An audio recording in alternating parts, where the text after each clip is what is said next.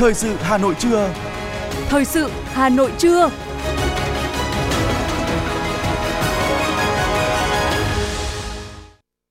Kính chào quý vị và các bạn. Bây giờ chương trình thời sự của Đài Phát thanh Truyền hình Hà Nội. Chương trình hôm nay có những nội dung chính sau đây. Thủ tướng Phạm Minh Chính lên đường dự hội nghị cấp cao kỷ niệm 50 năm quan hệ ASEAN Nhật Bản. Ủy viên Trung ương Đảng, Phó Bí thư Thành ủy, Chủ tịch Ủy ban nhân dân thành phố Trần Sĩ Thanh chủ trì phiên họp Ủy ban nhân dân thành phố thường kỳ tháng 12 năm 2023.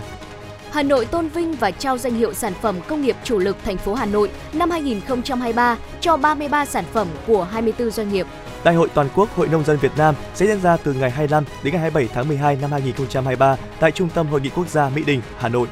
Phần tin thế giới có những thông tin Việt Nam thuộc danh sách 33 nước được miễn thị thực của Iran. Nhằm kiềm chế lạm phát, Ngân hàng Trung ương Anh duy trì lãi suất thêm một thời gian.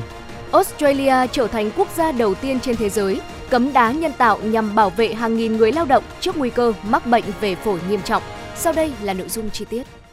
Thưa quý vị, nhận lời mời của Thủ tướng Nhật Bản Kishida Fumio, sáng nay, Thủ tướng Phạm Minh Chính dẫn đầu đoàn đại biểu cấp cao Việt Nam lên đường tham dự hội nghị cấp cao kỷ niệm 50 năm quan hệ ASEAN-Nhật Bản và tiến hành các hoạt động song phương tại Nhật Bản từ ngày 15 tháng 12 đến ngày 18 tháng 12. Chuyến công tác của Thủ tướng Chính phủ mang nhiều ý nghĩa quan trọng diễn ra ngay sau khi Việt Nam Nhật Bản nâng cấp quan hệ lên đối tác chiến lược toàn diện vì hòa bình và phồn vinh tại châu Á và trên thế giới. Trong chuyến thăm Nhật Bản của Chủ tịch nước Võ Văn Thưởng vào tháng 11 năm 2023, đồng thời ASEAN Nhật Bản cũng mới thiết lập quan hệ đối tác chiến lược toàn diện cách đây hơn 3 tháng. Trong khuôn khổ chuyến công tác, Thủ tướng sẽ gặp gỡ nhiều lãnh đạo cấp cao của Nhật Bản, dự phát biểu tại các cuộc tọa đàm, diễn đàn kinh tế và làm việc với nhiều tập đoàn, doanh nghiệp hàng đầu Nhật Bản. Chúng tôi sẽ tiếp tục cập nhật các hoạt động của Thủ tướng trong chương trình thời sự sau. Mời quý thính giả đón nghe.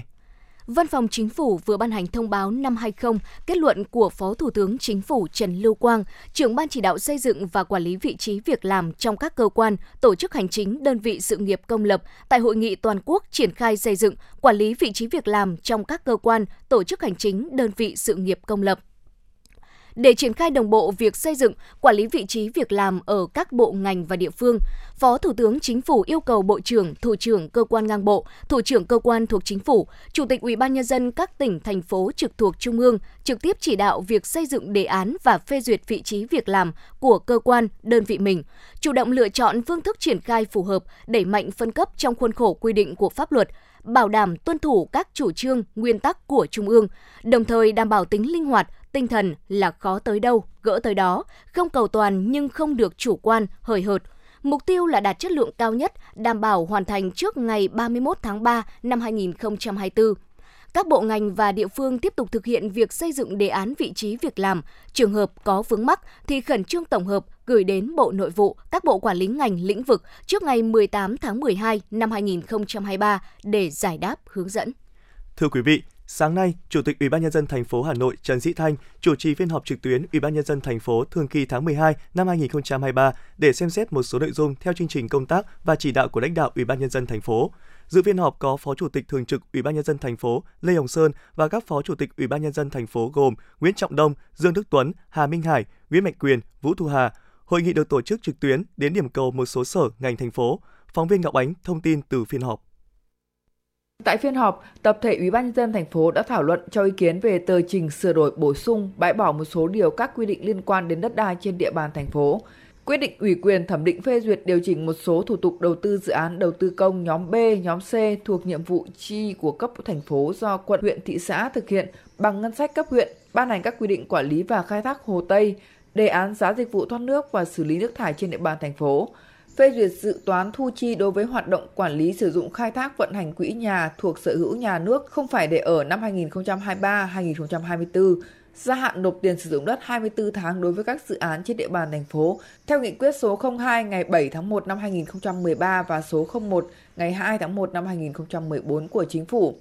Tờ trình xây dựng quyết định của Ủy ban dân thành phố quy định đối tượng khách mời theo quy định tại phụ lục 05 ban hành theo nghị quyết số 06 ngày 4 tháng 7 năm 2023 của Hội đồng dân thành phố, báo cáo kết quả xây dựng định mức kinh tế kỹ thuật, đơn giá sản phẩm, dịch vụ công, sử dụng ngân sách nhà nước thuộc phạm vi quản lý của thành phố năm 2023. Cũng tại phiên họp, tập thể Ủy ban dân thành phố đã xem xét đóng góp ý kiến về kế hoạch tổ chức lấy phiếu tín nhiệm đối với các phó chủ tịch Ủy ban dân thành phố và các thành viên khác của Ủy ban dân thành phố Hà Nội nhiệm kỳ 2021-2026. Thưa quý vị, sáng nay, tổ đại biểu số 10 Hội đồng nhân dân thành phố đã tiến hành tiếp xúc cử tri quận Hà Đông để báo cáo kết quả kỳ họp thứ 14 Hội đồng nhân dân thành phố khóa 16, nhiệm kỳ 2021-2026 và chuyên đề về công tác chăm sóc sức khỏe người dân, chi trả chế độ chính sách năm 2023 trên địa bàn quận Hà Đông. Phóng viên Minh Thơm đưa tin. Thay mặt tổ đại biểu Hội đồng Nhân dân thành phố, bà Bạch Liên Hương, Giám đốc Sở Lao động Thương binh và Xã hội đã báo cáo với 200 cử tri ở 17 phường của quận Hà Đông về kết quả kỳ họp thứ 14 Hội đồng Nhân dân thành phố. Lãnh đạo Ủy ban Nhân dân quận Hà Đông báo cáo với đại biểu cử tri về công tác chăm sóc sức khỏe của nhân dân. Đồng tình với kết quả kỳ họp thứ 14 Hội đồng Nhân dân thành phố và kết quả công tác chăm sóc sức khỏe người dân, công tác chi trả chế độ chính sách, cử tri quận Hà Đông tiếp tục kiến nghị với tổ đại biểu Hội đồng Nhân dân thành phố những vấn đề liên quan đến lĩnh vực y tế, đặc biệt là giải pháp phòng chống dịch sốt xuất huyết, vấn đề chăm sóc sức khỏe nhân dân. Cử tri cũng kiến nghị về chế độ chính sách chăm lo người có công, giải quyết chế độ thờ cúng liệt sĩ, xét duyệt trợ cấp nạn nhân chất độc màu da cam, đính chính thông tin trong hồ sơ người có công. Kiến nghị xem xét lại quy hoạch dự án nông nghiệp công nghệ cao 72 ha tại phường Yên Nghĩa – đã giao đất từ lâu nhưng đến nay không thực hiện. Cử tri đề nghị có phương án thu hồi đất để phường xây dựng các công trình phúc lợi cho nhân dân. Lãnh đạo quận Hà Đông và đại diện các sở ngành chức năng đã giải đáp những vấn đề cử tri quan tâm. Tổ đại biểu Hội đồng Nhân dân tiếp thu các ý kiến, nguyện vọng chính đáng của cử tri để trình Hội đồng Nhân dân thành phố, chuyển các cơ quan chức năng giải quyết. Thưa quý vị, kỳ họp thứ 13 Hội đồng Nhân dân huyện Quốc Oai khóa 20, nhiệm kỳ 2021-2026 diễn ra nhằm đánh giá kết quả các mặt công tác của huyện trong năm 2023, triển khai nhiệm vụ năm 2024, xem xét quyết định các vấn đề quan trọng của huyện. Kỳ họp Hội đồng Nhân dân huyện xem xét 22 báo cáo, 15 tờ trình và 14 nghị quyết. Theo báo cáo của Ủy ban Nhân dân huyện Quốc Oai cho biết, đến hết tháng 10 năm nay đã có 11 trên 18 chỉ tiêu đạt và vượt tiến độ, 7 trên 18 chỉ tiêu còn lại dự kiến đến cuối năm sẽ hoàn thành đạt và vượt so với kế hoạch thành phố và Hội đồng Nhân dân huyện giao. Cũng tại kỳ họp này, Hội đồng Nhân dân huyện Quốc Oai lấy phiếu tín nhiệm đối với người giữ chức vụ do Hội đồng Nhân dân huyện bầu. Lãnh đạo Ủy ban nhân dân huyện Mê Linh Hà Nội cho biết, từ nay đến ngày 27 tháng 12, Trung tâm Phát triển Quỹ đất huyện phối hợp với công ty đấu giá hợp danh Đấu giá Việt Nam tiến hành bán và tiếp nhận hồ sơ đấu giá quyền sử dụng đất 80 thửa đất tại thôn Chu Trần, xã Tiến Thịnh, Phiên đấu giá dự kiến được tổ chức vào ngày 30 tháng 12 năm 2023. Sở Công Thương Hà Nội vừa tổ chức lễ tôn vinh và trao danh hiệu sản phẩm công nghiệp chủ lực thành phố Hà Nội năm 2023 cho 33 sản phẩm của 24 doanh nghiệp. Năm nay, chương trình đã nhận được sự hưởng ứng tích cực của gần 200 doanh nghiệp sản xuất công nghiệp trên địa bàn thành phố, trong đó có 26 doanh nghiệp với tổng số 37 sản phẩm đủ điều kiện tham gia chương trình xét chọn. Kết quả, có 33 sản phẩm của 24 doanh nghiệp được thành phố Hà Nội công nhận đạt danh hiệu sản phẩm công nghiệp chủ lực thành phố Hà Nội năm 2023. Trong đó, 10 sản phẩm của 7 doanh nghiệp có số điểm cao nhất được công nhận top 10 sản phẩm công nghiệp chủ lực. Cùng với việc công nhận và tôn vinh, thành phố Hà Nội triển khai nhiều chương trình hỗ trợ các doanh nghiệp có sản phẩm được công nhận sản phẩm công nghiệp chủ lực như cải thiện môi trường đầu tư kinh doanh, quảng bá, giới thiệu sản phẩm phát triển thị trường, tư vấn hỗ trợ kỹ thuật cho doanh nghiệp, hỗ trợ phát triển khoa học công nghệ và nguồn nhân lực.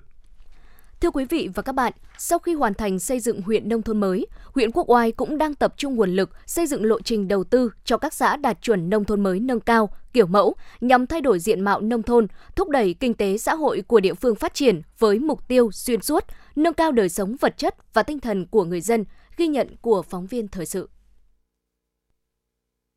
Đối với trường Trung học cơ sở Ngọc Mỹ, xã Ngọc Mỹ, huyện Quốc Oai, từ khi triển khai xây dựng nông thôn mới và nông thôn mới nâng cao cũng đã được quan tâm đầu tư xây dựng cơ sở vật chất trường học khang trang hiện đại, đáp ứng yêu cầu đổi mới phương pháp giảng dạy, gắn lý thuyết với thực hành, nâng cao chất lượng dạy và học. Hiện nay, trường Trung học cơ sở Ngọc Mỹ cũng đã đạt trường chuẩn quốc gia mức độ 2. Bà Nguyễn Thúy Hà, hiệu trưởng trường Trung học cơ sở Ngọc Mỹ, xã Ngọc Mỹ, huyện Quốc Oai chia sẻ. Các cấp lãnh đạo cũng đã quan tâm và đầu tư toàn bộ cơ sở vật chất và các trang thiết bị. À, đến bây giờ thì cơ bản là đáp ứng được cái chương trình phổ thông giáo dục à, phổ thông 2018 và cái à, sự đầu tư về à, à, trang thiết bị cũng như là cơ sở vật chất của nhà trường thì góp phần rất lớn trong cái việc mà nâng cao cái chất lượng toàn diện cho các em học sinh. À, và cũng hỗ trợ rất nhiều cho cái hoạt động dạy của các thầy cô và tạo điều kiện cho các con có cái môi trường học tập hiện đại và được ờ, làm quen cũng như trải nghiệm rất nhiều các cái hoạt động mà trong chương trình giáo dục phổ thông 2018 mới ạ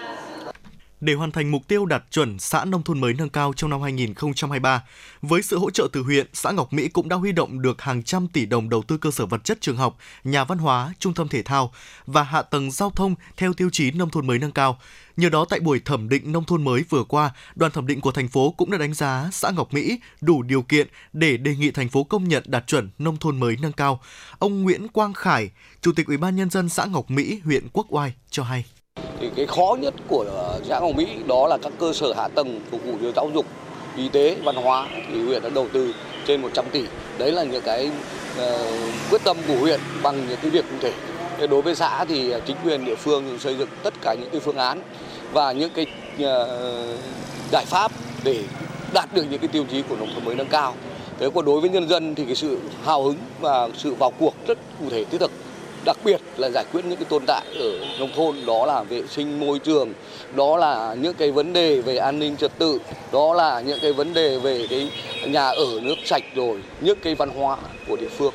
Mục tiêu của Quốc Oai trong năm 2023 này sẽ đầu tư đạt chuẩn nông thôn mới nâng cao 3 xã, gồm Nghĩa Hương, Ngọc Mỹ, Sài Sơn và xã Phú Cát đạt chuẩn nông thôn mới kiểu mẫu. Đến nay, mục tiêu này cơ bản đã hoàn thành với sự công nhận của đoàn thẩm định thành phố. Ông Phạm Quang Tuấn, Phó Chủ tịch Ủy ban Nhân dân huyện Quốc Oai cho biết. Thì ờ, theo cái chương trình thì ờ, kế hoạch năm 2023 đối với 4 xã thì trên cơ sở các cái kế hoạch xây dựng chung thì đối với 4 xã thì giả soát các cái tiêu chí và các cái thang điểm chấm thì các cái nội dung mà còn thiếu cần phải đánh giá thì xây dựng kế hoạch một là liên quan đến cơ sở vật chất hai các cái nhiệm vụ phân công phân nhiệm các đầu việc đối với các đơn vị cơ quan để tổ chức thực hiện tiêu chí hỗ trợ để đầu tư cơ sở vật chất cũng như là thực hiện các cái kế hoạch uh, liên quan đến uh, lông nghiệp, uh, lao động việc làm, tăng thu nhập người dân và các cái cảnh quan môi trường. Khi chính quyền vào cuộc, nhân dân đồng lòng ủng hộ thì việc huy động sự đóng góp của nhân dân trong quá trình xây dựng nông thôn mới nâng cao diễn ra rất thuận lợi. Điều cốt yếu của quá trình xây dựng nông thôn mới nâng cao kiểu mẫu, xét cho cùng, vẫn nhằm phục vụ đời sống sinh hoạt và phát triển kinh tế cho nhân dân. Hiện nay, huyện Quốc Oai cũng sẽ bổ sung hoàn thiện hồ sơ theo yêu cầu của đoàn thẩm định xây dựng nông thôn mới để trình Ủy ban nhân dân thành phố xem xét công nhận cho ba xã Nghĩa Hương, Ngọc Mỹ, Sài Sơn đạt chuẩn nông thôn mới nâng cao và xã Phú Cát đạt chuẩn nông thôn mới kiểu mẫu năm 2023.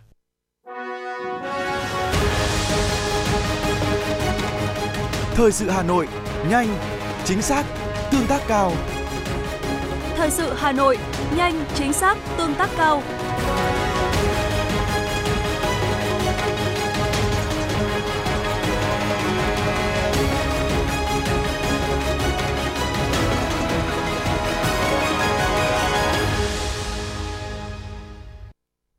Xin chuyển sang những thông tin khác. Thưa quý vị, thực hiện chỉ thị số 26 của Ban Bí thư về tổ chức Tết Giáp Thìn năm 2024, Phó Chủ tịch Ủy ban Trung ương Mặt trận Tổ quốc Việt Nam Hoàng Công Thủy đã ký ban hành kế hoạch số 830 về việc phối hợp thăm và tặng quà cho người nghèo, người có hoàn cảnh khó khăn nhân dịp Tết Nguyên đán Giáp Thìn năm 2024.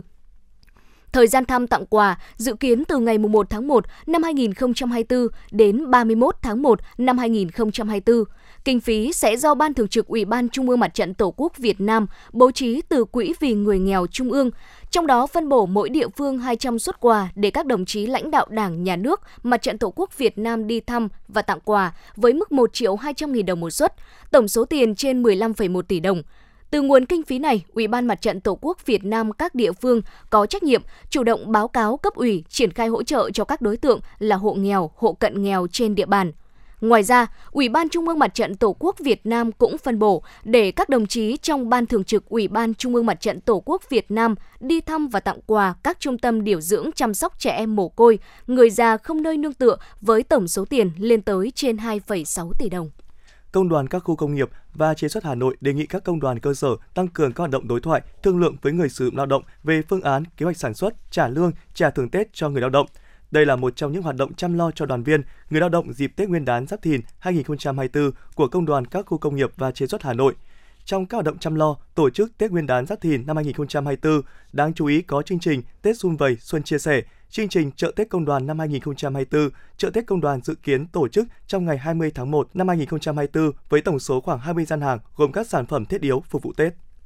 Với chủ đề đoàn kết, dân chủ, sáng tạo, hợp tác, phát triển – Đại hội đại biểu toàn quốc Hội nông dân Việt Nam lần thứ 8, nhiệm kỳ năm 2023-2028 sẽ diễn ra từ ngày 25 đến 27 tháng 12 năm 2023 tại Trung tâm Hội nghị Quốc gia Mỹ Đình Hà Nội. Dự đại hội có 1.000 đại biểu chính thức, đại diện cho hơn 10 triệu hội viên, nông dân của cả nước. Tại đại hội, các đại biểu sẽ tập trung thảo luận, cho ý kiến vào dự thảo các văn kiện quan trọng của đại hội, báo cáo chính trị của Ban chấp hành Trung ương Hội Nông dân Việt Nam khóa 7 trình tại đại hội, dự thảo báo cáo kiểm điểm của Ban chấp hành Trung ương Hội Nông dân khóa 7, dự thảo điều lệ Hội Nông dân Việt Nam bổ sung, sửa đổi. Cũng tại đại hội, cùng với việc thảo luận quyết định phương hướng mục tiêu, nhiệm vụ cho cả nhiệm kỳ, đại hội sẽ bầu ban chấp hành nhiệm kỳ năm 2023-2028. Trong 3 tháng, từ tháng 12 năm 2023 đến tháng 2 năm 2024, Viện Huyết học Truyền máu Trung ương sẽ cần khoảng 110.000 đơn vị máu để đáp ứng nhu cầu cấp cứu và điều trị của 182 cơ sở y tế tại 31 tỉnh, thành phố. Với các lịch hiến máu dự kiến và sự tham gia tích cực của Chủ nhật đỏ, Viện Huyết học Truyền máu Trung ương cơ bản sẽ đảm bảo lượng máu dịp cuối năm và Tết sắp tới. Đáng chú ý, người có nhóm máu O chiếm khoảng 45% dân số Việt Nam nên nhu cầu máu và chế phẩm máu nhóm này luôn cao hơn so với các nhóm máu khác. Viện Huyết học Truyền máu Trung ương rất mong người có nhóm máu O tích cực tham gia hiến máu thường xuyên. Thưa quý vị và các bạn, Trước khi bước vào cuộc sống hôn nhân, việc kiểm tra, đánh giá tổng quát sức khỏe mang lại lợi ích lớn không chỉ về sức khỏe sinh sản mà còn cả về thể chất, tinh thần cho cuộc sống hôn nhân của các cặp vợ chồng tương lai. Tuy vậy hiện nay nhiều bạn trẻ còn thiếu hiểu biết, xem nhẹ hoặc chưa xóa bỏ được mặc cảm, sự e ngại trong việc khám sức khỏe tiền hôn nhân. Phường Nam Đồng là một trong các địa phương đã phối hợp với Trung tâm Y tế quận Đống Đa tổ chức buổi truyền thông tư vấn sức khỏe tiện hôn nhân. Đối tượng hướng tới là gần 100 học sinh trung học phổ thông và thanh niên trên địa bàn. Tại đây, nhiều kiến thức quan trọng xoay quanh 5 nhóm nội dung chính đã được ban tổ chức chất lọc và chia sẻ để các em hiểu và nhận thức đúng hơn vai trò quan trọng của việc khám sàng lọc sức khỏe trước khi xây dựng gia đình. Bà Trần Thu Trang, Phó Chủ tịch Ủy ban Nhân dân phường Nam Đồng, quận Đống Đa cho biết cái hiệu quả mà thiết thực mang lại qua các cái buổi truyền thông hàng năm mà phường Nam Đồng đã tổ chức thực hiện cũng như là quận Đống Đa đã tổ chức triển khai ấy, thì nó đã góp phần vào cái kết quả chung của công tác dân số của quận. Cái thứ hai là nó cũng nâng cao cái nhận thức cũng như là thay đổi cái nhận thức và của các cái bạn trẻ uh, tạo sự đồng thuận và cũng dẫn đến là thay đổi cái hành vi của các bạn về uh, dân số uh, kế hoạch hóa gia đình thì từ đó thì cũng uh, nâng cao cái chất lượng dân số chung của toàn quận Đống Đa.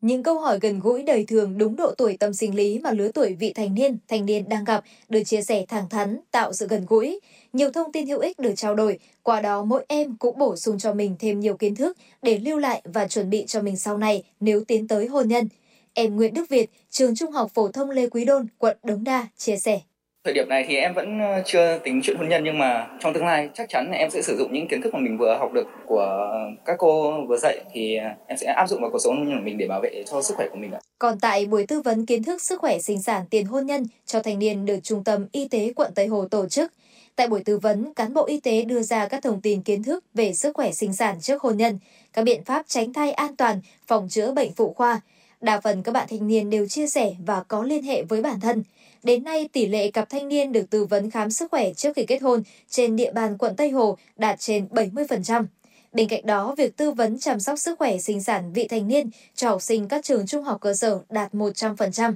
Ông Lưu Văn Báu, Giám đốc Trung tâm Y tế quận Tây Hồ cho biết. Trong những năm qua về công tác dân số của quận Tây Hồ nói chung và năm 2023 nói riêng, đến cái thời điểm hiện tại thì về các bảy cái chỉ tiêu dân số chúng tôi hoàn thành đạt và vượt các chỉ mốc chỉ tiêu chúng tôi hoàn thành theo chỉ tiêu của quốc giao. Đồng thời, Trung tâm Y tế quận Tây Hồ cũng đã phối hợp với à, Phòng Giáo dục Đào tạo, các trường trung học cơ sở trên địa bàn quận tổ chức truyền thông chăm sóc sức khỏe cho vị thành niên, thanh niên cho 100% các trường trên địa bàn quận. Chị Nguyễn Minh Anh, phường Quảng An, quận Tây Hồ cho biết, qua các buổi tư vấn kiến thức sức khỏe sinh sản tiền hôn nhân, chị đã tích lũy thêm nhiều kiến thức về chăm sóc sức khỏe sinh sản và sự cần thiết của việc khám sức khỏe tiền hôn nhân. Do đó, khi chuẩn bị kết hôn, chị cũng như các bạn thành niên sẽ đến bệnh viện khám sức khỏe tổng thể để biết được sức khỏe của mình, sẵn sàng cho cuộc sống hôn nhân. Chị Minh Anh chia sẻ.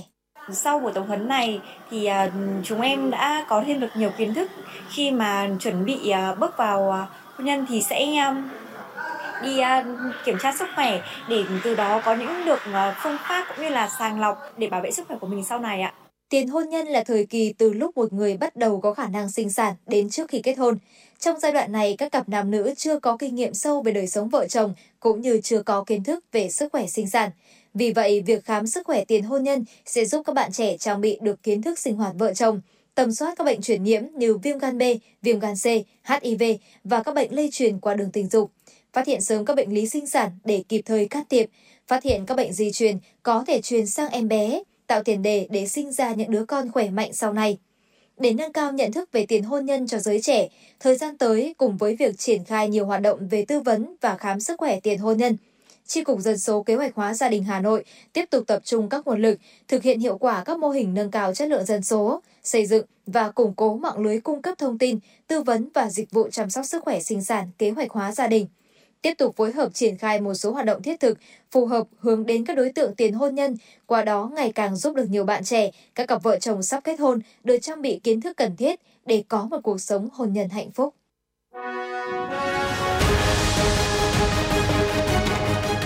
FM90 cập nhật trên mọi cung đường. FM90 cập nhật trên mọi cung đường.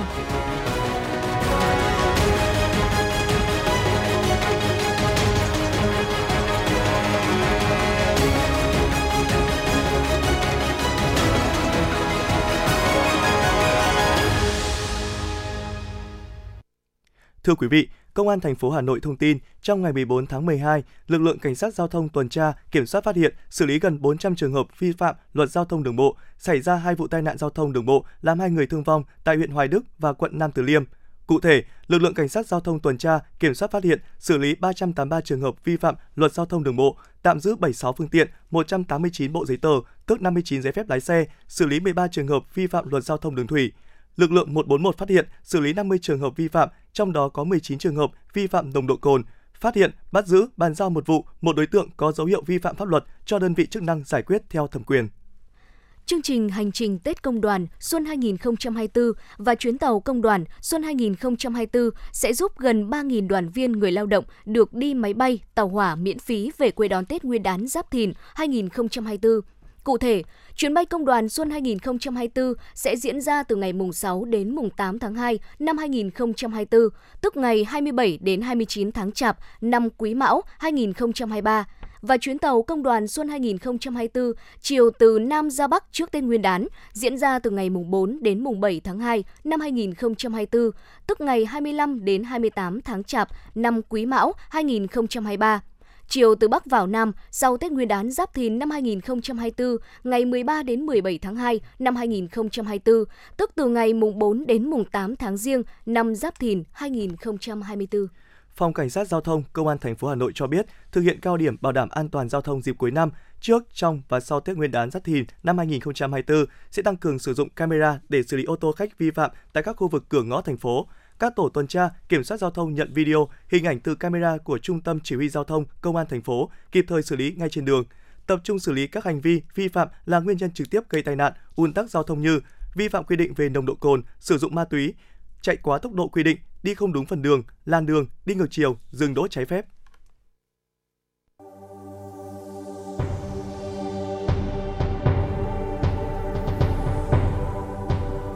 Cuối mùa đông năm 1946, cả Hà Nội sụp sôi trước vận mệnh của Tổ quốc. Một văn kiện mang tính cường lĩnh quân sự, có giá trị lịch sử xuyên thời đại đã được Chủ tịch Hồ Chí Minh soạn thảo. Đó là lời kêu gọi toàn quốc kháng chiến, bản hịch cứu nước, thể hiện ý thức sâu sắc về giá trị của độc lập dân tộc. Theo lời hiệu triệu của người, thủ đô thay mặt cả nước nổ phát súng đầu tiên, mở đầu cho cuộc kháng chiến trường kỳ 9 năm của dân tộc. Chương trình chính luận nghệ thuật đặc biệt mang tên Sẽ về thủ đô, kỷ niệm 77 năm ngày Chủ tịch Hồ Chí Minh ra lời kêu gọi toàn quốc kháng chiến do Đài Hà Nội tổ chức diễn ra tại nhà hát Hồ Gươm sẽ được truyền hình trực tiếp trên kênh 1 phát thanh FM 96 và các nền tảng số của Đài Hà Nội vào 20 giờ ngày 23 tháng 12 năm 2023. Mời quý vị khán thính giả cùng theo dõi.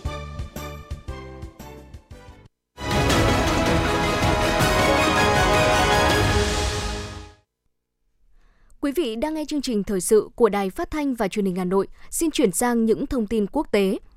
Iran sẽ bãi bỏ các yêu cầu về thị thực nhập cảnh đối với 33 quốc gia, trong đó bao gồm các nước như Việt Nam, Campuchia và Malaysia. Chính sách này thể hiện quyết tâm của Tehran trong tiến trình bình thường hóa quan hệ song phương và tăng cường hợp tác với các nước trên thế giới. Trước đó, Iran đã triển khai chính sách miễn thị thực nhập cảnh đối với du khách đến từ Thổ Nhĩ Kỳ, Azerbaijan, Oman, Trung Quốc, Armenia, Liban và Syria. Chủ tịch Luân phiên Hội đồng EU cho biết, cơ quan này và Nghị viện đã đạt được thỏa thuận tạm thời về cải cách thiết kế thị trường điện EU. Cải cách này sẽ giúp giá điện không phụ thuộc nhiều vào giá nhiên liệu hóa thạch vốn không ổn định, qua đó bảo vệ người tiêu dùng khỏi bị ảnh hưởng do các đợt tăng giá điện, đồng thời thúc đẩy triển khai các dự án năng lượng tái tạo. Thỏa thuận cũng bao gồm quy định nhằm cải thiện năng lực của EU trong ngăn chặn các hành vi thao túng thị trường thông qua việc tăng cường quy định của châu Âu về tính toàn vẹn và minh bạch của thị trường năng lượng bán buôn. Vừa qua, Ngân hàng Trung ương Anh quyết định duy trì lãi suất cơ bản ở mức 5,25%, đồng thời cảnh báo sẽ vẫn tiếp tục chính sách này thêm một thời gian nữa nhằm kiềm chế lạm phát. Hiện Anh đang nỗ lực đưa lạm phát giảm xuống mức mục tiêu là 2% trên cơ sở bền vững. Chính phủ Thụy Sĩ mới đây đưa ra đề xuất cắt giảm viện trợ hàng năm cho chương trình cứu trợ Liên Hợp Quốc. Phát biểu được đưa ra sau khi Hạ viện Thụy Sĩ bỏ phiếu thông qua việc cắt giảm khoản đóng góp hàng năm gần 23 triệu đô la Mỹ cho chương trình cứu trợ của Liên Hợp Quốc dành cho người tị nạn ở Palestine vì cho rằng cơ quan này thiếu tính khách quan. Liên Hợp Quốc cho biết nạn đói và tâm lý tuyệt vọng đang khiến người dân giành giật hàng viện trợ nhân đạo được chuyển đến giải Gaza, đồng thời cảnh báo về sự phá vỡ trật tự dân sự ở vùng đất này.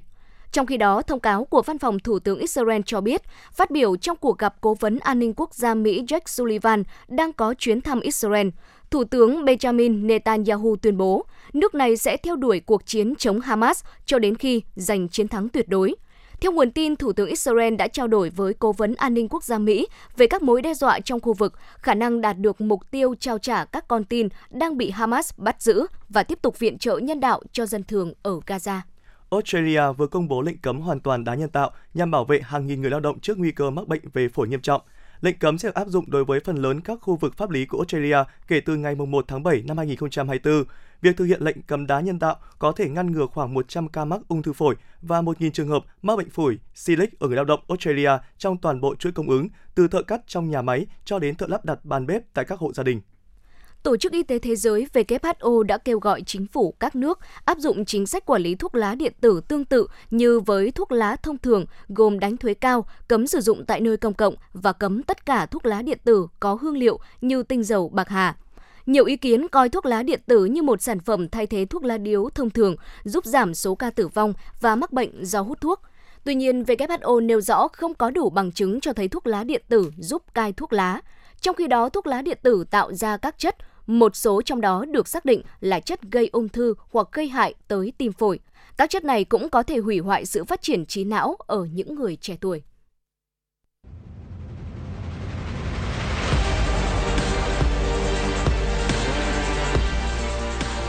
Bản tin thể thao Bản tin thể thao